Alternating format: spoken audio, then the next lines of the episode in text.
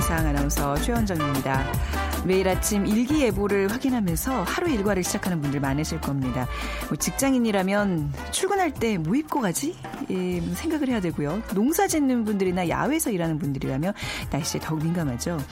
그리고 언제부턴가 단순히 비가 오는지 맑은 날씨인지 확인하는데 그치지 않고 있습니다. 뭐 미세먼지, 오존 농도, 그리고 갑작스러운 폭우나 폭설에 대한 대비도 필요한 시대가 됐습니다. 극심한 가뭄에 이어서 지난 주말 청주는요 물폭탄을 맞았습니다. 폭우 피해가 엄청났죠. 그리고 바다 건너 칠레에서는요 이례적인 폭설로 몸살을 앓고 있다고 하는데요. 사실 2, 30년 전부터 기후 변화와 지구와 지구가 온난화에 대한 되고 있는 데에 대한 우려의 목소리가 전해졌습니다. 생태계와 산업계 그리고 경제 분야까지도 영향을 주고 있는 기상 변화에 의한 도미노 현상. 지구촌 모두의 숙제가 아닐까 싶은데요. 자, 오늘 월드 트렌드 빅데이터로 세상을 본다. 있는 시간이죠. 어, 기후 변화라는 키워드로 빅데이터 분석해 드리고요. 그리고 세상의 모든 빅데이터 시간에는 이미지 검색에 대해서 자세히 알아보겠습니다. 아, 먼저 빅퀴즈 드리죠. 어, 오늘도 곳곳에 비가 내리고 있습니다. 더 이상 이제 비 피해 없도록 철저히 좀 대비를 해야겠는데요.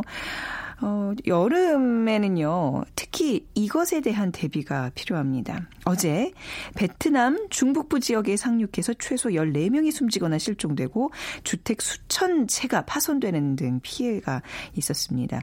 이번에 피해를 준 이것의 이름은 탈라스였습니다. 여름마다 몇 개씩 찾아와서 우리를 긴장시키는 이것, 비와 또 강한 바람을 동반한 이것, 무엇일까요? 1번, 소나기, 2번 우박, 3번 태풍, 4번 눈보라 중에 고르셔서 휴대전화 문자메시지 지역번호 없이 샵 9730으로 보내주세요. 오늘 두 분께 커피와 도넛 모바일 쿠폰 드립니다. 짧은 글은 50원, 긴 글은 100원의 정보 이용료가 부과됩니다.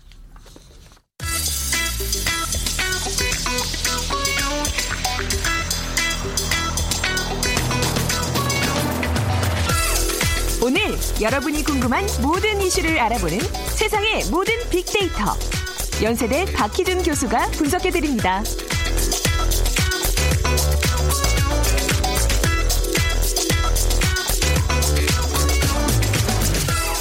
연세대학교 산업공학과 박희준 교수 나오셨습니다. 안녕하세요. 네, 안녕하십니까.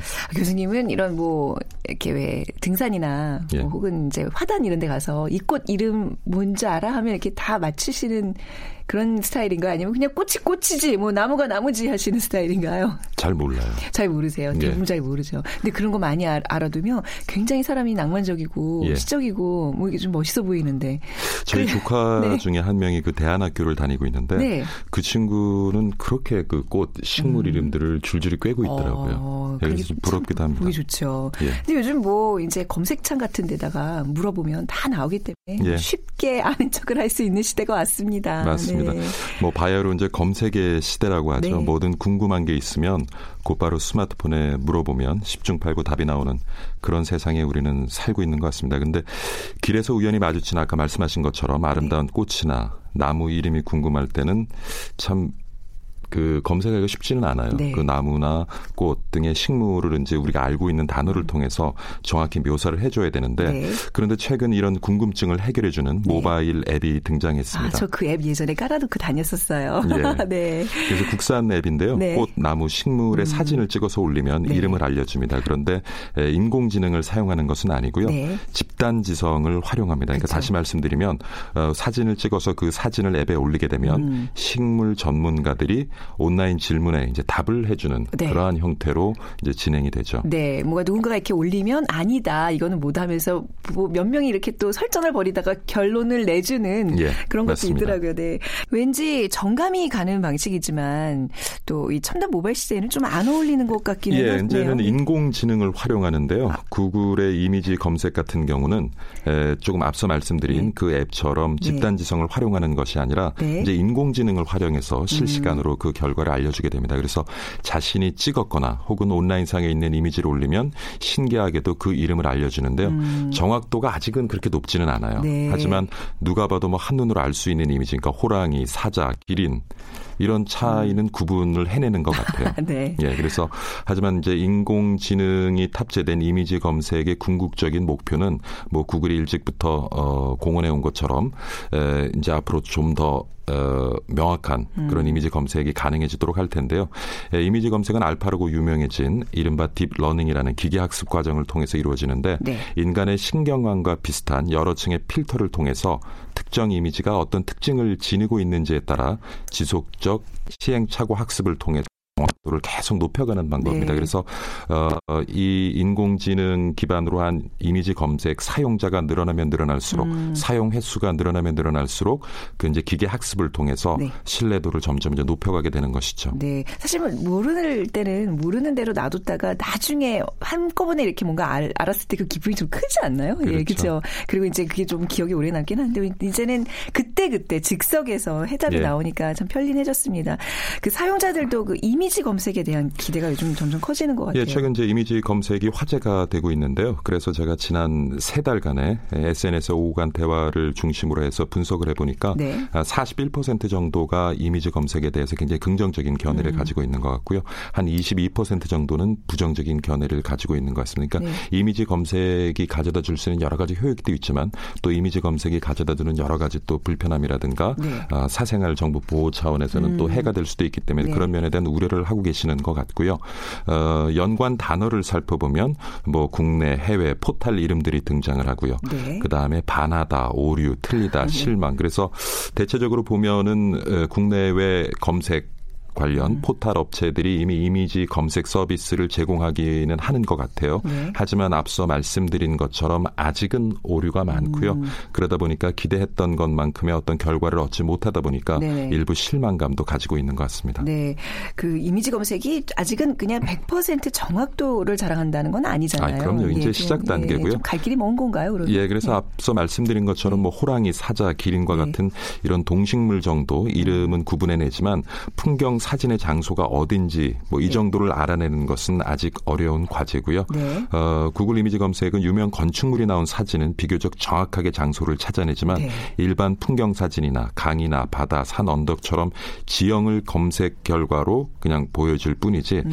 그러니까 예를 들어서 우리가 뭐 해외 여행 중에 네. 유명한 관광 명소에 위치하고 있는 건물 같은 경우는 검색 이미지를 하면 어, 음. 어, 거의 100% 정확한 답을 얻을 수 있지만 그 외 일반적인 풍경 같은 네. 경우는 아직까지도 아. 좀 답을 구하기는 쉽지 않은 것 그러니까 파리 가서 에펠탑을 찍으면 에펠탑이라고 검색 예, 결과가 나오죠. 나오는데 예. 뭐 예를 들면 코타키나발루에서 노을을 찍으면 석양을 예. 찍으면 제주도의 노, 노, 노을인지 그죠? 구분이 어디 쉽지 않다는 예, 오세아니아 주의 노을인지 구분이 안 된다. 예, 맞습니다. 네, 국내 업체들도 이미지 검색에 지금 투자를 늘려가고 있다면서요? 예, 예, 한 국내 그 포탈 업체도 스마트폰용 이미지 검색 앱 스마트 렌즈를 이제 에, 공개를 했습니다. 네. 직접 찍거나 저장된 사진을 불러오면 에, 인공지능을 활용해서 비슷한 이미지 등을 검색하면서 이제 결과를 제공하는데요. 비슷한 사진이 있는 블로그 카페 등이 이제 검색돼서 SNS 활용에 초점을 맞춘 것 같고요. 이미지 검색이 아무래도 최종 목표는 아무래도 사람 얼굴 인식이 아닐까 싶어요. 그러니까 네. 사람 얼굴을 찍어 올리면은 바로 이름을 포함해서 인적 사항이 쭉 어. 나올 정도가 되면 이거 약간 무서운 또 예, 거의 이제 그렇죠? 기술이 네. 네. 완벽 단계에 이르렀다고 볼 수가 음. 있겠는데 이것이 가능해지면 앞으로 이제 범죄 예방이라든가 그다음 네. 범인 검거에 있어서 몽타주가 필요 없어지게 아, 되겠죠. 그래서 네. 최근에 뭐 곳곳에 그 CCTV가 설치되어 있는데 음. CCTV 화면만 있으면 앞으로는 범인 검거는 아마 식은 죽먹기가 되지 음. 않을까 음. 싶기도 하고요. 네. 하지만 이런 것이 가능해지려면은 사진을 포함해 모든 개인 정보가 이제 데이터베이스로 등록이 되어 있어야 하기 때문에 네. 그것은 또 다른 문제인 것 같고요. 기술적으로는 가능하더라도 음. 앞서 말씀드린 것처럼 그러니까 SNS 사용자들 우려하고 있는 것처럼 개인 정보라 든가 보호라든가 네네. 사생활 보호 차원에서 음. 또또 다른 문제를 이야기할 그런 소지는 여전히 남아 있다라는 네. 생각이 듭니다. 왜 이게 많은 좀 유명하신 분들 이렇게 파파라치에 의해서 사진 찍히고 이러면 본인 아니라고 잡아떼시잖아요. 이제 그렇죠. 그런 것도 불가능해지겠네요. 예. 그렇죠. 근데 뭐 범죄 예방이나 이런 차원에서는 좋은데 사생활 보호 차원 문제는 좀 많이 고려를 해봐야 될 부분입니다. 마스크 네. 잘 팔릴 것 같아요. 그렇네요. 네. 그 저도 이제 뭐 최신형 핸드폰 휴대전화를 뭐 최근에 이제 갖게 됐는데 거기 보면 이렇게 무슨 뭐 물통을 제가 이렇게 하나 좀 갖고 있는데 찍으면 이물 물의 가격과 예. 최저가로 살 수 있는 쇼핑몰이 자동으로 연계되는 그런 시스템이 그렇죠. 있긴 하더라고요. 예. 네. 이제 뭐그 음. 우리가 쇼핑에 있어서 네. 어, 진열대가 아마 온 세상이 다 음. 진열대가 되는 그런 아. 시대가 곧 다가올 것 같은데요. 에, 텍스트에서 이미지로 검색 방법이 이제 확대가 되면서 네. 에, IT 업계도 이제 이미지 검색을 활용한 새 비즈니스 모델, 수익 모델을 잇따라 내놓고 있는데 앞으로 사용자가 이미지 검색을 하면 곧바로 쇼핑 페이지로 연결돼서 어, 말씀하신 것처럼 이제 물건을 구매할 수 있게 됩니다.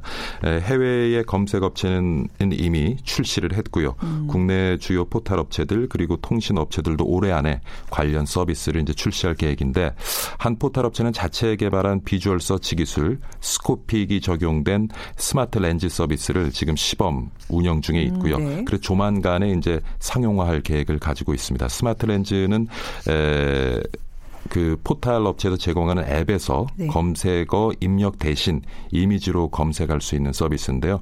궁금한 대상을 촬영하거나 저장된 이미지를 불러서 검색을 할 수 있고 올해 아마 하반기쯤이면 앞서 말씀하신 것처럼 일부 그러한 서비스를 제공하는 지금 업체들이 있어요. 네. 근데 아직도 좀 정확도는 좀 떨어지는 것 같아요. 떨어지더라고요. 그리고 네. 상품 그 카탈로그가 아직 데이터베이스로 어, 모든 상품이 정리되어 있지 않기 아, 때문에 에, 그러한 방법으로 쇼핑하는 데는 아직 한계가 있다고 보여지는 있는데 아마 국내의 유명 포털 업체들 그리고 통신 업체들도 올 하반기에는 음. 관련 서비스를 이제 제공할 것 같고요. 그래서 잠깐 언급드렸지만 이거는 그 이미지 검색 관련되는 기술의 문제이기도 하지만 네. 지금 말씀하신 것처럼 어떤 상품의 이미지를 찍었을 때 음. 바로 쇼핑몰로 연결이 되고 내가 그 상품에 대한 정보를 얻고 또 구매할 수 있는 네. 그런 상황까지 가려면은 뭐 결제 수단의 문제도 또 있고요. 네. 그 다음에 앞서 말씀드린 것처럼 이 세상에 존재하는 음. 거의 모든 상품에 관한 정보가 네. 데이터베이스로 어 음. 예, 구축이 되어 있어야 네, 되기 때문에 네. 그것은 이제 또 다른 문제인 것 같습니다. 이게 이제 뭐 이미 이제 시작이 됐고 아직 뭐 이제 걸음마를 막 이제 뗀 상태인데 이 해외에서는 이미 관련 서비스가 출시되고 많이 지금 예. 운행이 되고 있는 거죠. 예, 예. 네. 구글은 이제 지난 4월에 이미지 검색으로 패션 아이템을 추천하는 스타일 아이디어를 이제 적용을 했고요. 네. 그래서 뭐 가방 이미지를 검색하면 그러니까 가방 이미지를 검색하면 그 예. 가방에 대한 정보뿐만 아니라 한 걸음 더 나아가서 그 가방에 어울리는 옷이나 신발까지도 추천해 주는 그런 서비스를 그런 거 괜찮겠다. 예, 이제 제공해 주게 됩니다. 내 얼굴이 얼굴이나 이제 내 저기 뭐 전체 모습을 딱 사진으로 올리면 그렇죠. 어떤 패션이 어울리는지 이런 거 좀 코디네이터 예. 해주는 예. 그런 것도 코디의 좋네요. 이제 역할도 해주고요. 네. 그러니까 본인의 얼굴이라든가 본인의 체형에 네. 최적화된 네. 에, 그런 이제 스타일을 에, 마련해주는 그런 이제 앱 서비스도 곧 네. 이제 등장할 것 같고요. 에, 지금 이제 삼성전자 스마트폰에 탑재된 에, 빅스비에서도 이미지 검색으로 쇼핑이 가능하긴 해요. 아까 네. 언급하셨죠? 예. 에, 빅스비 버전을 이용해서 카메라의 상품을 비추면 이제 삼성 페이 쇼핑에서 유사 이미지를 검색해서 구매 정보를 제공을 하게 되고요. 이미지 검색을 쇼핑과 연결을 하면 업체들은 아마 매출에 따른 수익을 낼 수 있을 음. 것으로 지금 판단을 하고 네. 있습니다. 그래서 국내 한 포털 업체는 지난 1분기 검색과 쇼핑 검색 등이 포함된 비즈니스 플랫폼 사업 부분에서 어, 벌써 이제 5천억 원이 넘는 매출을 올렸고요. 네. 이는 전체 매출의 한 47%에 해당하기 때문에 관계자들은 이제 검색이 쇼핑으로 유입이 되면은 음. 광고나 수수료 수익으로 이어지고 이것은 또 다른 어떤 그 포털 업체들의 네. 성장 동력으로 자리 잡지 않을까 하는 예상들이 많이 나오고 있습니다. 개인적으로 이미지 검색하니까 바라는 어떤 앱이랄까요? 저 약간 안면 인식 장애 같은 게 있어요. 사람을 네. 몇번 봤는데도 못 알아보고 그냥 넘어가는 경우. 그럴 때이 슬쩍 그 사람의 뭐 어떤 목소리나 얼굴만 살짝 이렇게 스치게 핸드폰으로 이렇게 이렇게 스캔을 하면 누구라고 좀 떠주면 뭐 누구누구 국장님 안녕하세요라든지 예. 오랜만입니다. 저번에 언제 뵀었죠. 뭐 이런 좀 대화가 가능하게 해주는 그것도 좋을 것 지금은 이제 네. 스마트폰을 네. 스마트폰에 장착된 카메라를 우리가 활용하게 되는데요. 음. 앞으로는 우리가 그 고글 안경 네. 형태의 아, 예, 이미지 스캐너를 네네. 우리가 갖게 될 겁니다. 그래서 아, 그 안경을 네네. 착용하고 길을 네네. 지나가면 네. 과거에 내가 접했던 사람의 이미지가 어. 인식이 된다면 그 개인에 대한 어떤 신상 정보라든가 음. 내가 알고 있는 정보들이 또 이제 구글을 네. 통해서 얻을 수가 있고 그런 시대가 네. 곧올 거예요. 그런데 앞서서 말씀드렸듯이 그렇게 되려면은 네. 사실 이 세상에 있는 모든 만물의 어떤 특성들이 데이터베이스로, 데이터베이스로. 구축이 되어 있어야 되기 때문에 네네. 그것이 이제 또 다른 문제는 음, 될수 있겠죠. 그리고 네. 어, 또 사생활 침해라든가 네. 여러 가지 이제 그런 부작용들도 또 그렇죠. 발생을 할 것이고 그런 데 대한 아. 대비도 또 같이 해야 되지 않을까 하는 네. 생각을 해봅니다. 이 내손 안의 기술이 도대체 어디까지 진화할지 점점 기대가 되는 세상입니다. 자, 오늘 이미지 검색에 대한 이야기 연세대학교 산업공학 과 박희준 교수와 함께했습니다. 감사합니다. 네, 감사합니다.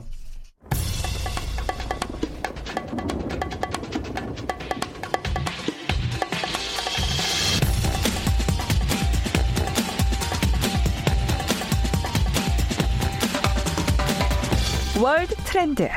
빅데이터로 세계를 본다. 국제뉴스 전문 임상훈 기자와 빅커뮤니케이션 전민기 팀장이 분석해 드립니다.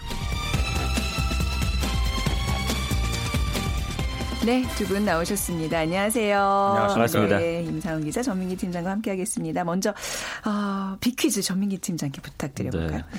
그 비가 아까 오다가 잠시 그쳤는데 네. 여름에는 특히 이것에 대한 대비가 필요하죠. 어제 베트남 중북부 지역에 상륙해서 최소 14명이 숨지거나 실종이 됐고 또 주택 수천 채가 파손되는 등 피해를 발생시켰습니다. 이번에 피해를 준 이것의 이름은 탈라스입니다. 여름마다 몇 개씩 찾아와서 우리를 긴장시키는 이것, 비를 동반한 강한 바람. 이것은 무엇일까요? 1번 소나기, 2번 우박, 3번 태풍, 4번 눈보라. 네, 정답에 힘을 바짝 줘서 얘기를 하시네요. 네. 휴대전화 문자 메시지 지역번호 없이 샵9730으로 보내주세요. 짧은 글은 50원, 긴 글은 100원의 정보 이용료가 부과됩니다. 자, 그 지난 주말엔 정말 밤에 서울에서도 한밤중에 굉장히 강한 비가 내려서 좀 놀랐었는데 아니나 다를까 이제 충, 청주 쪽에 폭우 네. 피해가 상당했습니다. 그리고 이 같은 시기에 칠레에서는 폭설이 내렸다고 하는데요. 지구촌 기상 이변이 그 어느 때보다도 정말 요동치고 있는 것 같습니다.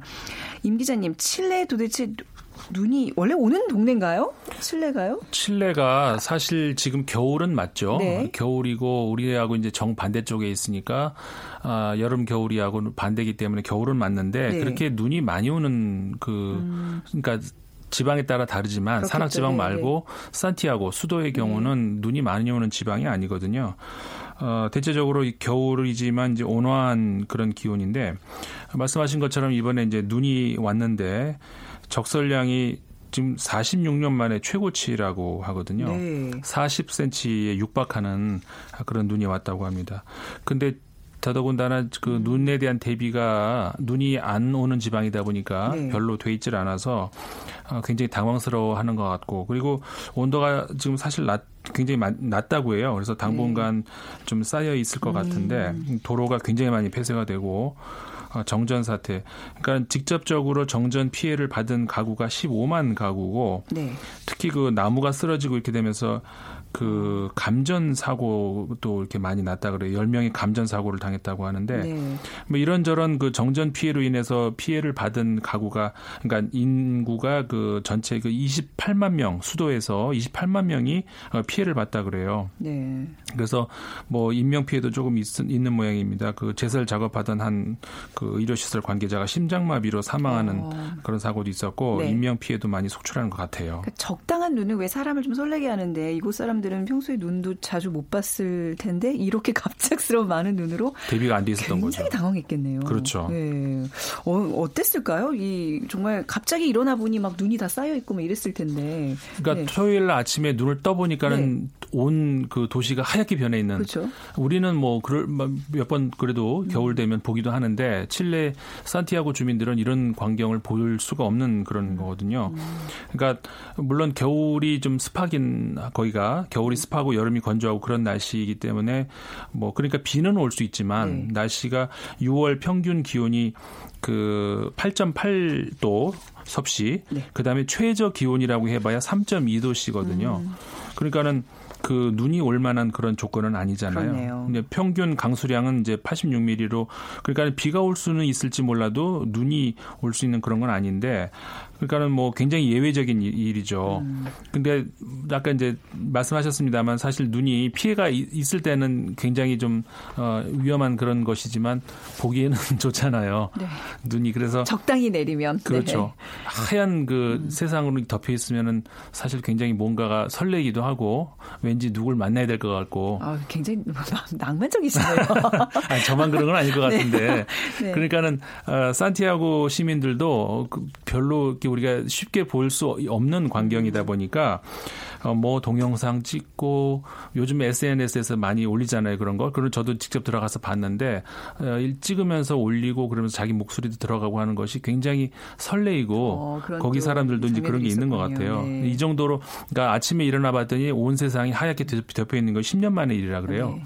어 그래서 뭐 얼마나 또 재밌었겠습니까? 음, 아 근데 또 피해가 또 많이 있어서 말이죠. 이게 또 재미로 끝나는 문제는 아니었던 것 같은데 이, 그야말로 이제 이변들이 이렇게 속출하고 있습니다. 근데 그 어디서 이런 얘기를 들었어요. 그 기상 이변의 최대 피해자는 이게 아시아가 될 것이다. 아시아에 가장 많은 그 기상 이런 이변들이 네. 많아질 거라는 얘기가 있던데 이게 참 무섭죠. 무슨 무슨 근거로? 그러니까 영국 파이낸셜 타임스가 보도를 했는데 네. 그 아시아 개발은행이 발표한 보고서를 봤더니 네. 이 온도 상승하고 홍수 같은 기후 변화가 생겼을 때 가장 피해를 많이 볼 곳은 아시아다라고 했고요. 예. 해수면이 1m가 만약에 상승을 하게 된다면은 세계 주요 도시들 가운데 4분 4분의 3 이상이 아시아 쪽에 있는 도시가 될 거라는 지금 전망이 나오고 있어요. 아무래도 동남아시아라든지 이쪽에 섬들이 많이 있고요. 네, 예. 그렇죠. 그렇기 때문에 뭐 이런 우려가 많이 나오고 있습니다. 이게 이제 거기서 그치는 게 아니라 곡물 수확이 또 감소를 할 거고요. 또 산호초가 폐사하면서 뭐 여러 가지 수십억 달러의 피해가 발생할 것으로 보이는데 2100년까지 이 섭씨 한 8도 정도가 앞으로 오른다고 해요. 그랬을 경우에 아시아 지역의 상당수 지역의 강수량이 한 50% 이상 올라갈 것으로 보이고요. 이렇게 되면 이제 쌀 수확량 동남아시아 국가 같은 경우에 뭐 이모작 삼모작 하는데 수확량이 절반 정도로 확 줄어들게 되면 일단은 굉장히 식량난, 음. 그 다음에 또 물난리 이런 것들이 생길 지금 우려가 높다라는 거죠. 네. 네. 이게 그리고 뭐 물난리 이런 것뿐만 아니라 요즘 우리나라도 지금 폭염에 시달리고 있는데 이 폭염이 좀 계속되면 비행기가 뜨기 어려워진다고요? 네, 비행기 사고도 좀 늘어날 것으로 보이는데 네. 왜냐하면 아무래도 그 공기 밀도가 높아집니다. 그래서 온도가 상승하면 공기가 팽창하기 때문에 예. 비행기가 뜨기가 힘들어져요. 그래서 어. 비행기가 이제 어 전체 실어야 할 사람들의 한 3분의 2 정도만 실어야 되고요. 무게 자체를 줄여야 됩니다. 그리고 공기 저항하고 엔진 추진력이 더 높아져야 되기 때문에 활주로가 더 길어져야 된대요. 그래서 음. 상당수 어떤 공항 같은 경우는 또 폐쇄가 될 가능성이 높고요. 그러다 보니까 현재도 아주 더운 국가들은 주로 이제 밤에 많이 비행기들이 아. 뜨고 착륙을 하거든요. 네. 그렇게 되면 이제 전체적인 운항 수 자체도 줄어들 거기 때문에 앞으로 비행기 운항에 있어서도 상당한 걸림돌이 이 기상 이변 때문에 네. 생길 것으로 보입니다. 그렇군요. 예. 또 하나의 뭐 이것도 기상 이변의 한 축으로도 봐야 될 것 같아요. 그 지난 1월 칠레에서 큰 산불이 있었잖아요. 뭐 국가 그렇죠. 비상 사태까지 선포할 정도로. 근데 이것도 이제 날씨가 한 몫을 한 거잖아요. 네, 네, 맞습니다. 그러니까 지금은 겨울이고 그때는 이제 또 1월 달이었는데 올 1월에 아, 여름에 해당되죠. 근데 이제 아까 말씀드린 것처럼 또 굉장히 여름은 건조합니다. 거기가. 네. 근데 그 당시에도 그가 작년 7월부터 해가지고 올 1월까지 계속 산불이 이어졌었던 모양이에요. 3,112건 총 합쳐서 어 그만큼의 산불이 발생을 해가지고 어, 총 58만 헥터를 그러니까 서울의 10배에 해당하는 면적이 그 산불의 피해를 봤다고 하거든요. 네. 그러니까 올해 여름 가뭄이 또 특히 더 급시, 극, 저 극심했다 그래요. 그러니까 기상 이후 기, 그 이상 기후로 인해 가지고 어떤 그 피해가 굉장히 커, 좀 계속 큰 것 같은데 그래서 이제 산불 피해가 아, 더 커, 컸던 것 같더라고요. 네. 굉장히 피해가 컸는데 근데 이게 그 관련해서 재밌는 이야기가 하나 네. 있어요. 네. 그 아이디어가 참 기발하던데. 네. 거의 뭐 사실 절망적이지 않겠습니까? 음. 근데 한 환경 단체가 이걸 어떻게 복구를 할 수 있을 것인가 이 아이디어를 개발한 거를 생각해낸 게 뭐냐면은 개 세 마리를요. 아, 예. 이름이 서머 올리비아 다스라는 이름인데 가방을 뒤등에다 매게 해가지고 네. 그 가방에다가 그 씨앗을 식물의 씨를 이렇게 담은 거예요. 그래가지고 산에 올라가서 최대한 뛰어놀게 만들었답니다. 아, 씨를 뿌리는 역할을. 음. 그렇죠. 개가 뛸수록 씨가 막 씨가 어. 날아다닐 거 네. 아니에요. 네. 그래서 하루에 30km를 어, 개들이 달려서 음. 총그 10kg의 씨를 뿌렸다고 하거든요. 네. 그렇게 되니까는 온 그 불에 탄 그산 네. 위에 씨를 많이 이제 뿌렸겠죠. 그 이후에 이제 습한 계절이 오면서 목초가 자라면서 이게 참 인간이 뿌리면 이만큼 못하, 못하겠죠. 음. 그리고 내년 봄이면은 꽃하고 벌을 볼 수 있을 것으로 전망한다 아, 그래요. 기발하죠. 그래서 5년 후면은 어느 정도의 이게 에코시스템이 회복, 회복이 될 전망이라고 합니다. 아, 단순히 그냥 강아지 세 마리가 뿌린 씨로 이렇게 환경이 자연의 힘이 이렇게 어, 큰 거죠. 네, 재밌네요. 그 강아지들이 뛰어다니면서 또 그 뭐 아이디어가 기발하죠. 비료도 줄 만한 또 이런 네 일들을 했을 테고 그 또 남극과 북극의 왜 얼음 녹는 거에 대한 문제 네. 가장 좀 우리가 우려하는 부분 아니겠습니까? 이게 그냥 해수면이 올라가는 문제가 아니고요. 그 얼음이 있을 때는 이제 해, 햇빛이 내려지면은 네. 바다의 그 햇빛의 90% 이상을 그러니까 아, 얼음이 없는 바다는 이걸 흡수하게 됩니다. 그래서 네. 해빙이 있는 곳은 50에서 70%또 많게는 90%까지 이걸 반사하거든요. 근데 음.